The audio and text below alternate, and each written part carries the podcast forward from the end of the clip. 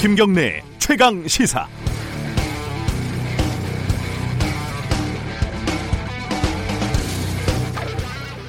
음모론의 역사는 깁니다. 아폴로 11호 달 착륙이 가짜라든가 히틀러가 아직도 살아있다든가 가까운 예로는요 박근혜 전 대통령이 아버지 공양을 위해서 세월호를 수장시켰다는 끔찍한 음모론도 있었습니다. 물론 간혹 음모론이 사실로 드러나는 경우도 있지만 그 또한 엄격한 확인 작업을 통해서일 뿐입니다. 음모론은 정상적인 대화를 어렵게 합니다. 그래서 음모론은 공적인 채널을 통해서는 좀처럼 유통되지 않습니다. 북미 정상회담이 27일부터 이틀 동안 열리기로 결정됐는데 하필이면 자유한국당 전당대회와 겹칩니다. 그런데 홍준표 전 자유한국당 대표, 김진태 의원 등이 음모론을 제기했습니다. 북한과 미국이 자유한국당 전당대회 효과를 줄이기 위해서 일부러 날짜를 이렇게 잡았다는 건데 얼마나 설득력이 있는지는 유권자들이 알아서 판단할 일입니다. 다만 이런 저급한 음모론은 우리 정치의 수준을 더욱 떨어뜨릴 것이 명백합니다. 2월 7일 목요일 김경래 최강 시사 시작합니다.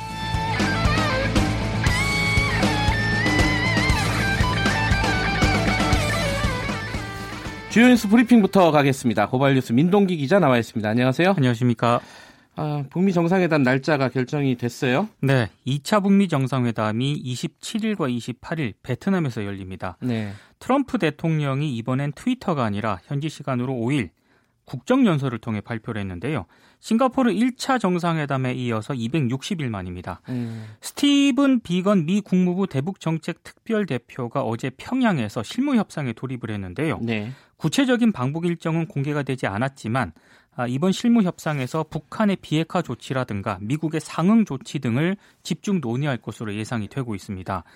2차 아, 북미 회담 정상회담 장소가 뭐 수도 베트남의 수도 하노이와 다낭 이렇게 두 군데로 지금 계속 보도가 되고 있는데요. 네. 외신들을 봐도요.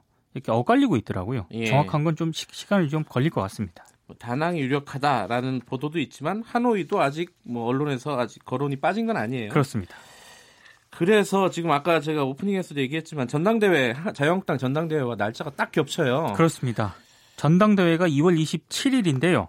원래 자유한국당은 전당대회를 통해서 컨벤션 효과를 극대화하고 보수 세력 결, 결집도 도모할 계획이었는데 네. 2차 북미 정상회담 일정과 겹치면서 비상이 걸렸습니다. 그래서 전당대회 연기론이 지금 나오고 있는데요. 네. 홍준표 전 대표는 북미 정상회담 이후에 남북 정상회담을 열거나 김정은 위원장 방안을 추진할 수도 있다. 그래서 한 달 이상 전당대회를 연기하자 이렇게 제안을 했습니다. 음. 이렇게 제안을 하면서 음모론도 제기를 했고요. 네. 오세훈 전 서울시장도 어, 전당대회를 늦춰야 한다는 그런 입장이고 김진태 의원은 작년엔 지방선거 전날 1차 회담이 열리더니 어떻게 이럴 수가 있느냐 라면서 또 음모론을 제기했습니다. 예. 황교안 전 총리는요 당의 행사이기 때문에 일정대로 가는 게 바람직하다 이렇게 얘기를 하면서도 당에서 종합적으로 판단에 결정한다면 그 뜻을 존중하겠다 약간의 여지를 좀 남겼습니다. 자유한국당으로서는 고민이 안 될 수가 없겠어요. 사실은. 그렇습니다. 예. 네.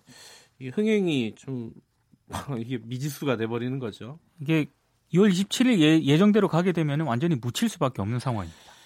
예, 고민이 많겠습니다. 자, 한미 방위비 분담금 협상이 난항을 겪고 있는다 얼마 전에 말씀을 해주셨는데 네. 지금 사실상 합의가 됐다는 소식이 있어요? 빠르면 뭐 이번 주 안에 타결할 것으로 지금 보도가 되고 있는데요. 네. 10억 달러 그러니까 한화로 1조 1,190억 정도 되고요. 이 네. 10억 달러 미만 협정 유효 기간 1년에 사실상 합의를 했다고 이제 일부 언론이 보도를 했습니다. 네. 오는 4월에는 협정이 바로 될 것으로 보이는데요. 애초 우리 정부는 1조 원 미만 그리고 네. 유효 기간 3년에서 5년을 주장을 했고 미국은 10억 달러 이상 그러니까 1조 원이 넘어갑니다. 그리고 네. 유효 기간 1년을 주장하면서 팽팽히 맞섰는데 이달 말에 이제 2차 북미 정상회담을 앞둔 상황에서 분담금 협상을 조속히 타결하자. 네. 예, 이런 부분에 대해서 양측이 공감대를 이룬 것으로 보입니다. 그런데 우리 정부 입장에서는요. 이번 협정이 1년짜리거든요. 네. 그래서 방위비 분담금에 대한 미국 측의 거센 인상 압력을 매년 받아야 될 수도 있습니다. 네. 그 사실상 미국 입장을 많이 들어준 모양새가 됐어요. 그렇습니다. 네.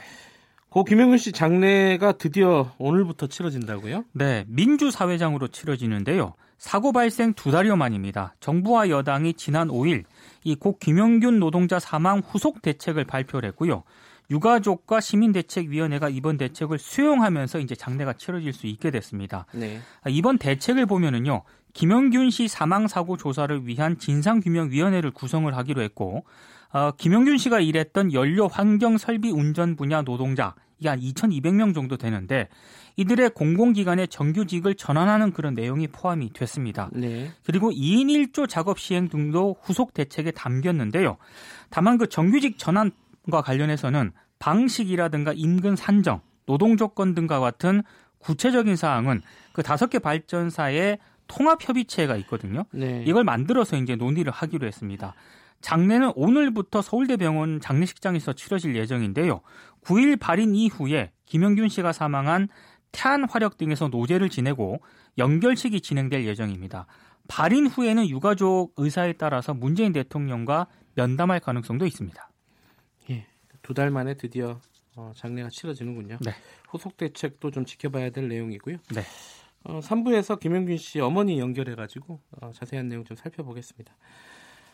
어, 양승태 전 대법원장 재판 기소가 결정이 된다고요? 11일쯤에. 예. 네. 검찰이 어제 양승태 전 대법원장을 불러서 조사를 했습니다. 네. 혐의를 대부분 부인한 것으로 알려졌는데요. 검찰이 조사 내용을 정리해서 11일쯤 양전 대법원장을 재판에 넘길 방침입니다. 네. 지난 1일에는 임종헌 전 법원행정처 차장에 대한 소환 조사도 벌였는데요. 묵비권 전략을 이어갔다고 합니다. 그리고 검찰이 양전 대법원장을 구속 기소하면서 네. 앞서 구속영장이 기각된 박병대 고영안 전 대법관도 함께 재판에 넘길 계획입니다. 예. 검찰은 우선 수뇌부에 대한 기소를 마친 다음에요. 이달 안에 사법농단에 가담한 100여 명의 전현직 법관들의 기소 여부를 결정할 방침입니다. 그리고 더불어민주당 서용교 의원, 자유한국당 홍일표 의원 등 재판 청탁이 문제가 된 국회의원들이 있지 않습니까? 네. 이들에 대한 처분은 다음 달 이후에 결정할 예정입니다. 기소도 기소인데 지금 더불어민주당은 사법농단에 연루된 법관들을 탄핵하겠다. 그렇습니다. 뭐 이런 입장을 보이고 있어서 이 네. 부분도 한참 진통이 예상이 돼요. 네. 또 이게 대표적인 그 세월호 어떤 음모론 중에 하나였죠. 그렇습니다. 이게 어, 유병헌 씨의 어, 돌아가셨으니까요. 고 네. 유병헌 씨의 장남 류대균 씨가 세월호에 대한 배상 책임이 있냐 없냐 뭐이 네. 부분이 뭐 그 법 정에서 가려졌다고요? 정부가 이제 유병헌 고 유병헌 전 세모그룹 회장의 장남 유대균 씨에게 세월호 참사 수습 비용 등을 부담하라면서 구상금 청구 소송을 제기했거든요. 네. 최종 패소를 했습니다. 그러니까 원래 항소심 재판부가요.